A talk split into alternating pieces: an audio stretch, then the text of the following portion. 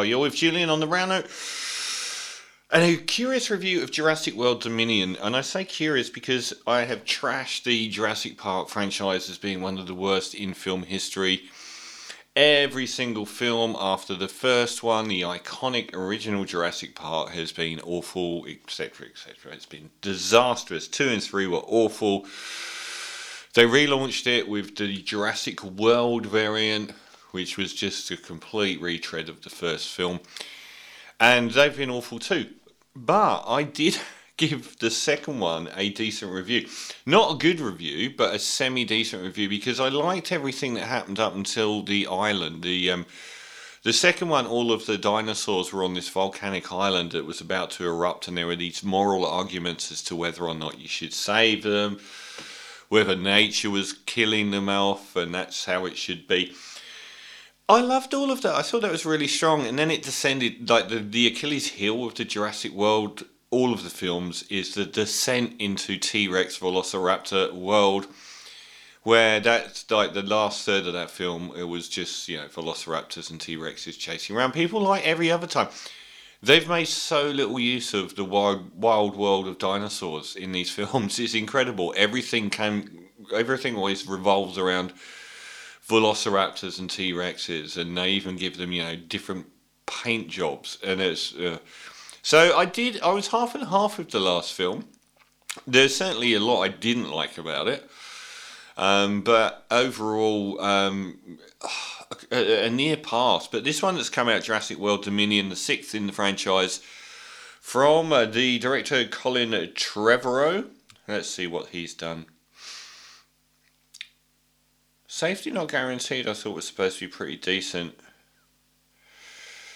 Mainly, oh, Star Wars Duels of the Fates. I don't even know what that is. Oh, okay, that was The Rise of Skywalker, the original version, which was the worst Star Trek film in history. Uh, so perhaps not a great track record there. So um, this time around, we're in a post uh, the pre Fallen Kingdom world where um, so one of the preeminent features of the last film was that there was a child uh, who is Isabel Sermon in real life as Maisie Lockwood. So she was cloned, and she sort of finds out that she's not a real little girl. Well, she is a real little girl, but she was cloned from the DNA of her mother, and this is set up to make you think that the granddad, who was one of the founding fathers of this sort of dino technology empire, couldn't bear the fact that his own daughter had died. So he cloned her. And that's what happened. But we later find out, much more interestingly, it isn't what happened. I'll give away this part of the plot because, like several elements in this film, which has been the most trashed by critics, 30% on Rotten Tomatoes, one of the worst blockbusters in modern history, which I expected going in, has some very thoughtful philosophical angles. This one is he. It wasn't the evil mastermind granddad that cloned her. It was her mum. Her mum had a terminal illness, a genetic disease.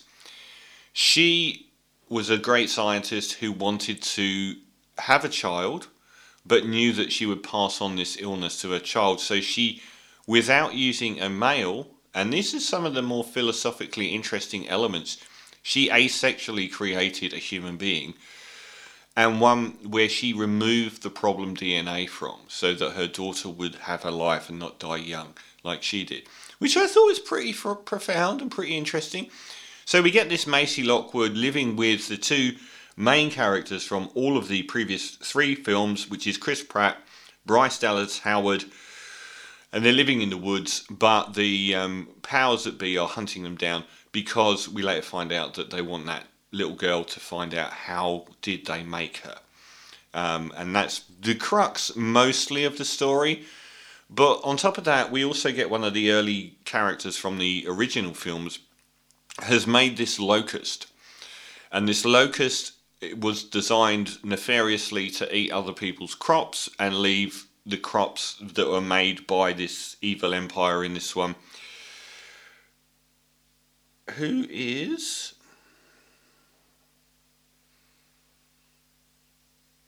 Is it Rafe Spall?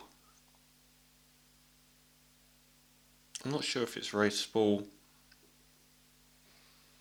I don't know who it is, but there's a there's a guy that comes across as very Steve Jobs like, and he is and he's a really good performance. I wish I knew which one it was.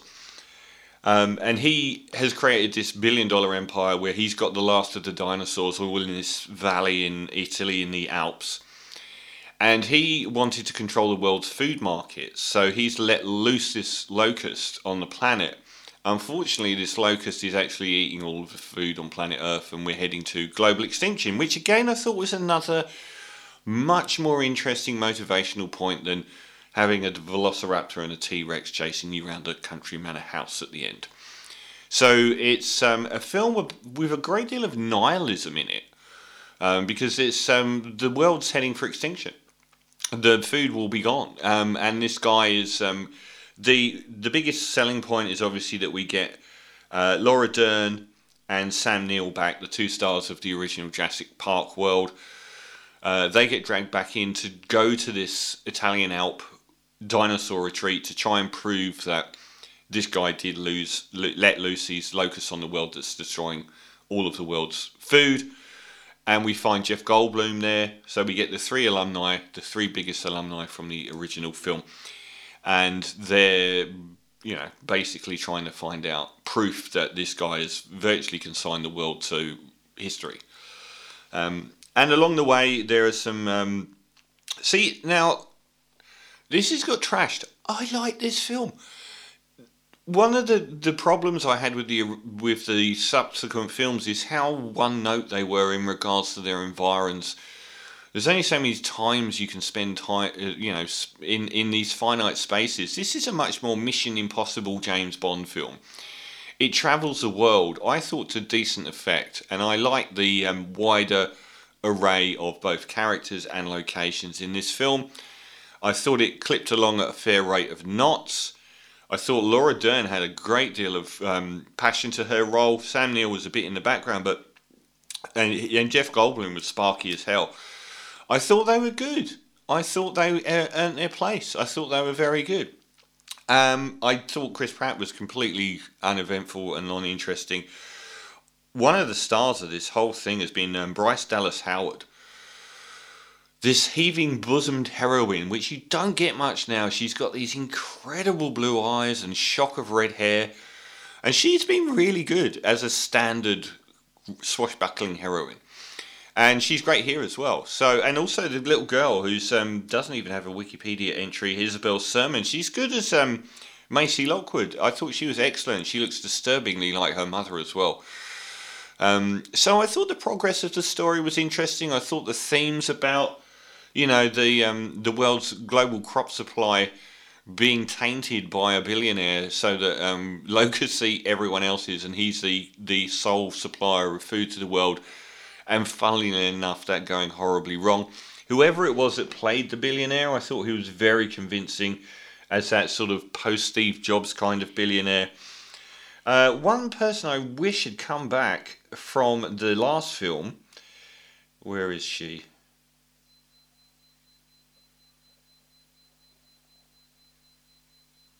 Danielle Daniela Pineda as Zia Rodriguez. She was fantastic. She was the standout of the last film for me. Really gorgeous, short haired, slight gap tooth, I think, but a gorgeous uh, comedian in real life as well. And I thought she was the standout of that last film. So she's only in it for five minutes, uh, which I thought was a missed opportunity. I thought she could have been given a, a bit more of a run. They make use of other dinosaurs and velociraptors and um, T Rex in this film. Who knew? We actually get to see a range of dinosaurs. I thought the denouement thing with the um, plagues of locusts on fire was kind of cool as well. Um, I thought the majority of the cast was very well bolstered by not just. I saw someone calling Chris Pratt dead eyed here. Whatever was special about Chris Pratt five years ago seems to have been just turned into action movie mush not really that much here would separate it from other films that he's done recently, though he does have good chemistry with Bryce Dallas Howard. Uh, I thought the the introduction of there's such a long cast is impossible to. Oh, I can't remember. There's an African American lady who plays a pilot in this film who gets them around, and she she joins their side. I thought she was a bit nondescript. She's one of the like the top tier main characters. She's in virtually the whole film once she's introduced, and I didn't really think there was very much interesting about her to be honest. But overall, I really like this film. I don't know why. I don't know. I think it was just a, it had a wider plot. It was sort of more outside of that set Jurassic Park universe. I thought the themes and some of the sort of more challenging moral issues in there were quite good. I thought it had a the bigger cast bolstered it, particularly um, some sparky turns from Laura Dern and Jeff Goldblum. Um, and the effects and everything are really, really good. And the use of much more dinosaurs and environments, the ice bit was really cool. So I don't get it. I'm going to give Jurassic World Dominion a seven and a half out of ten. Everyone has trashed it.